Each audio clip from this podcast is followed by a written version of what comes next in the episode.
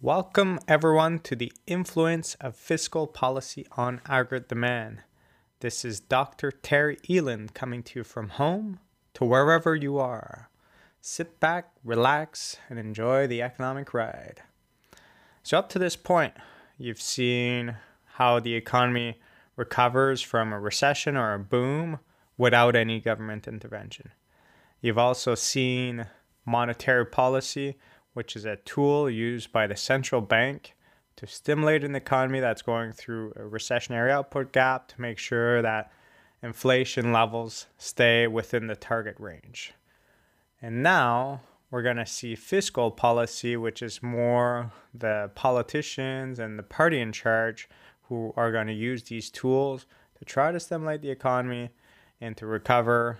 And uh, it's just a different tool than monetary policy, but in the end, both of them are some form of government intervention, which will stim- stimulate aggregate demand and bring us back to full employment if we're in a recession, or they're going to be used in a contractionary way to slow down the economy if we're in a boom phase to avoid inflationary pressures.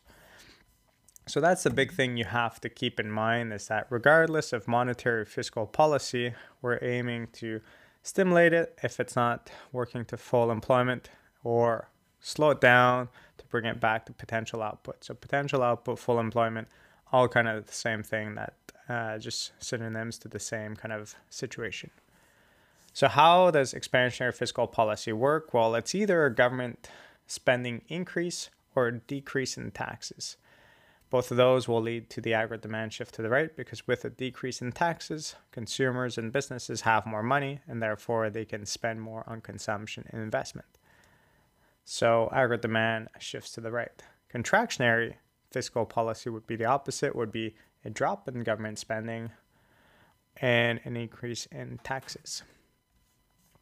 So the big thing that we have to keep in mind with respect to fiscal policy versus monetary policy is something that's mentioned further down the slides is the idea that um, both of them get to the same kind of conclusion but they're managed slightly differently. So like the bank of canada wants to get out of the recession but their main goal is inflation. So if there's inflation problems they might be limited in their options of what they can do in terms of changes in interest rate and increases in money supply Whereas the government is not really limited to inflation situations. Obviously, it doesn't want to create problems for the central bank, but it's they're more concerned about uh, how the economy is doing and how unemployment levels are doing.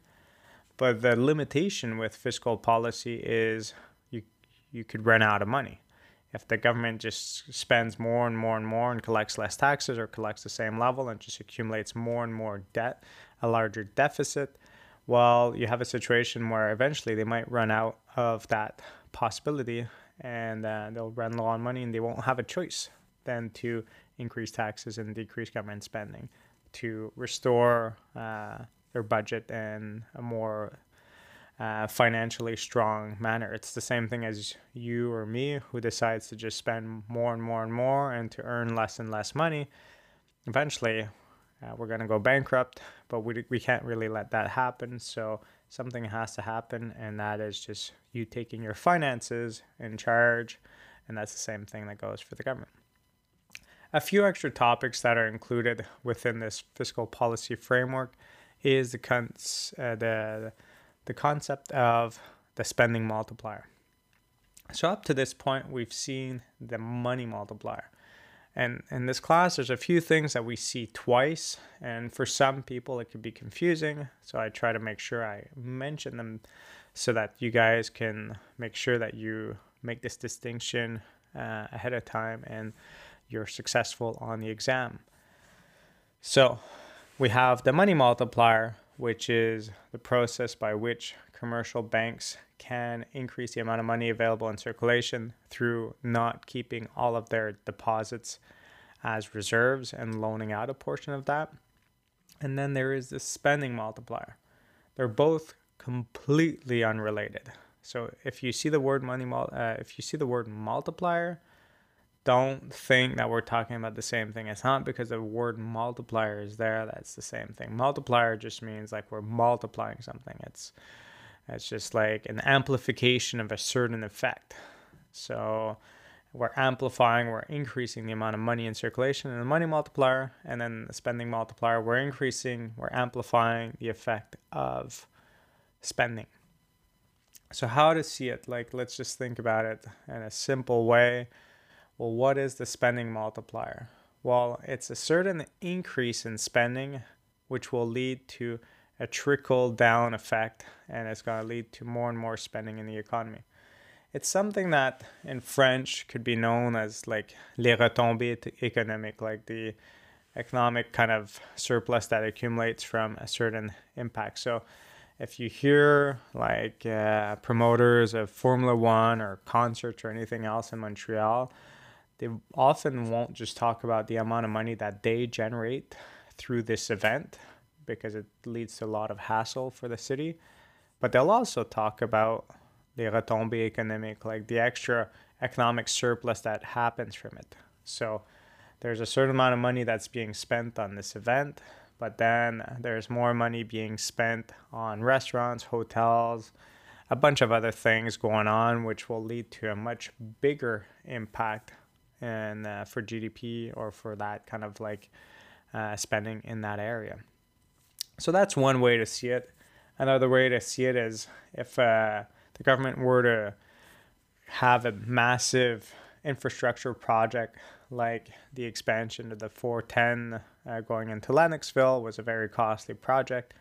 Well, when they do so and they decide to invest uh, so many million dollars into the project, that is an increase of government spending by that many million dollars. But the overall increase on GDP is more than that. Why is that the case? Well, as a lot of these businesses get hired to do this job and a lot of employees get hired, it's leading to a lot more revenue in that area. Those people, those businesses will start buying more equipment, which will lead to more money for the equipment producers. Those employees that might be far from home will be eating out at the restaurant more, going to the grocery store, whatever. They might be coming from other countries if we can't find local labor. So there's a lot of this extra spending that happens after the fact. So an initial project is implemented, and then these people spend more, and then these people who own these businesses that are selling to this kind of uh, project, well, they're making more money and they'll spend more, and then whoever they're making money on, like if they're going to the massage therapist more, and everyone's getting massage, and this massage therapist is making a lot of money, he'll buy more stuff and so on and so forth. So it's that kind of like uh, chain reaction effect of events. If it wasn't for this project, none of these extra spending would have occurred. So that is the whole idea behind the multiplying effect. The way to calculate it, I'll let you guys look through the, the kind of uh, slides in the video to figure it out in the textbook. But overall, it's that increase in spending that arrives after the initial increase in spending by the government. But if you think about the intuition behind the multiplier effect, you could easily see that when certain things change, it's going to lead to an increase in the money multiplier. So if you think about those workers who now have uh, more work than before, earning more money, these businesses are making more money, well, for there to be a biggest multiplying effect possible, out of all of that extra income that they're making, all this extra spending in the project, they have to spend a lot of that money that they earn on domestic goods and services. So let's just look at all the extreme cases that could happen, which would lead to no multiplying process. Well, if all of those people that earn money into this project and the, the business owners and everyone else don't decide to buy any more machinery, don't decide to spend locally, and just save all of that money. Well, if they're all just saving that money, it's not going to lead to an increase in any form of spending in the economy. Therefore, there won't be a multiplying effect. So, if there's no consumption because everyone's just saving 100% of the extra income that they're getting, that's not going to lead to multiplying. if out of all that money being uh, spent on the project, uh, all the revenue that people get, all of that money goes to taxes. Well, they don't have any extra money in their bank accounts, they can't spend it. That would also be the case. Or if, as you earn more money, you just decide to go on a trip abroad and spend all your money in that other country, and you even hired uh, like a, a foreign airline to, to go on that trip, you're not going through with Air Canada. Well, in that situation, all of that money that you earn, that you spend, is not spent in Canada. Therefore, it doesn't have a multiplying effect on spending in Canada. So, when you think about uh, increases in government spending to stimulate the economy, what they want to have is the biggest mon- multiplying effect possible. Because if the government can increase spending by so many million, but then the overall impact is like tenfolds that amount, well, it's going to be much better than if it's only twofolds that amount. Therefore, if they want to have that biggest bang for the buck in terms of like the biggest effect on the economy, they have to make sure that one, taxes are relatively low so that people can spend that money. Two, people do not save all of that extra money that they earn, and how that could be done is by convincing people that even though we're in a recession, things are going well, do not fear for your job this is the kind of dialogue that politicians will have to make sure people keep on spending and not just accumulate all of that money to make sure that they'll survive if ever they lose their job. And three, buy local, buy domestic goods. You need to buy American or Canadian goods. If you're in America or in Canada, you have to buy your own country's goods. You'll hear your politicians say, let's encourage our local businesses, our local economy because that way, that extra spending goes back to local businesses who will spend more locally. And if everyone just spends more locally, it's going to have a much bigger impact on the Canadian economy than if you start buying foreign goods with this money, because then that money leaves our country altogether. So, those are the big things that we have to have to have the biggest multiplying effect possible. Then there's also the dialogue on crowding out effect, which is in this case a negative, which is when the government decides to spend more money on big projects. Well, we've seen in the past when they decide to spend more money, they are saving less, which is going to drive up the domestic interest rate. And as the domestic interest rate is driven up, investment will fall. So we say that an increase in government spending crowds out investment. There is a certain amount of investment that falls. That gets seen much more extensively in intermediate level economics, macroeconomics, but generally speaking, that's uh, what you have to kind of remember from this subject. So, in, at the end of the day, uh, there's fiscal and there's monetary policy. And they both kind of coordinate to a certain extent. They both kind of work hand in hand. The Bank of Canada will see what the uh, political party in charge is doing in terms of spending and taxes. And the same thing goes, they'll kind of look at what the central bank is doing. So they'll try to kind of work in unison, even though they're not maybe coordinating, they're at least kind of uh, acting best, uh, based on what the other person's doing.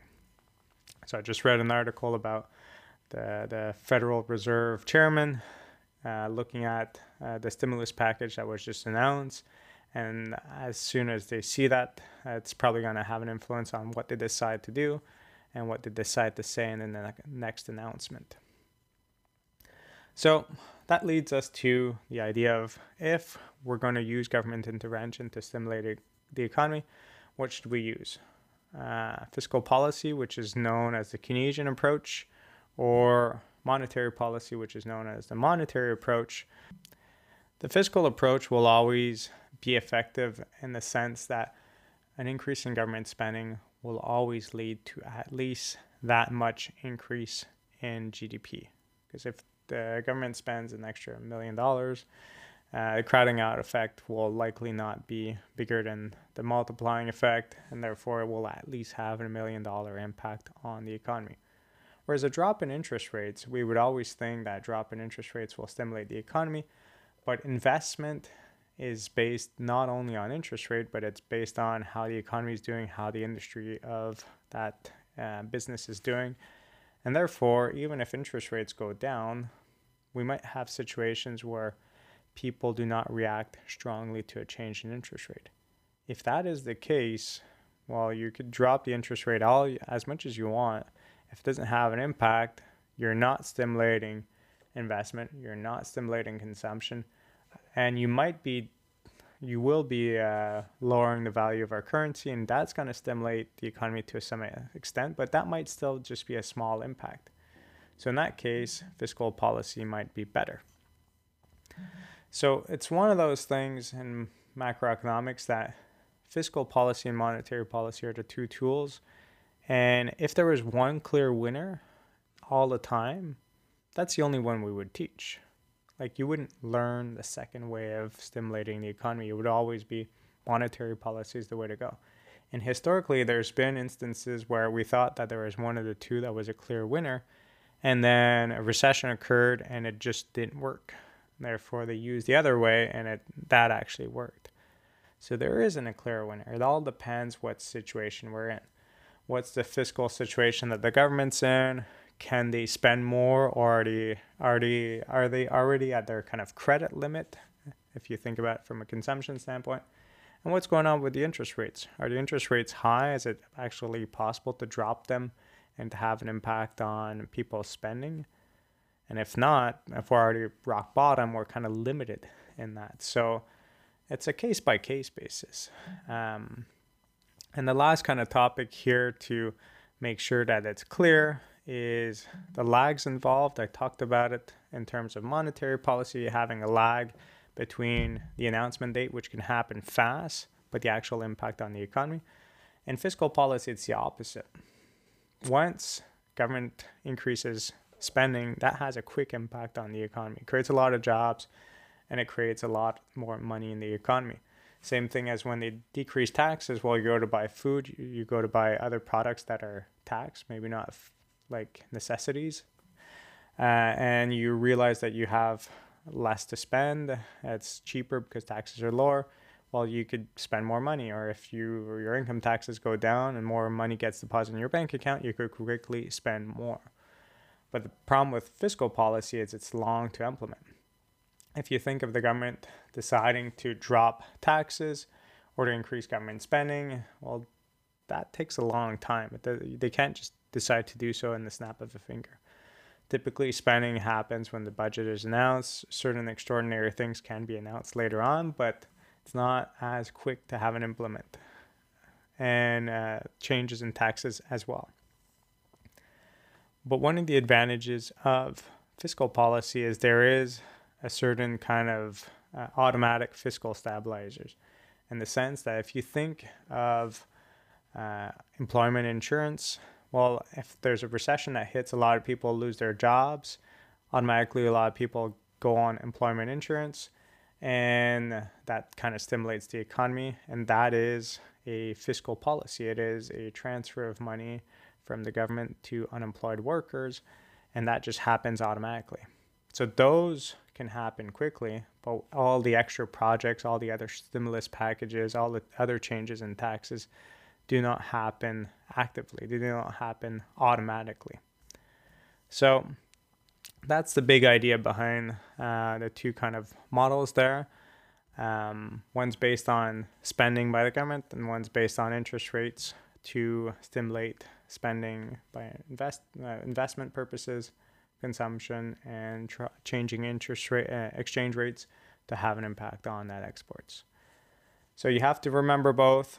But if you then do the graphs. If you had the graphs and you were looking at the impact of an expansionary fiscal policy or an expansionary monetary policy, the same aggregate demand curve will shift in the same way for expansionary policies in both cases.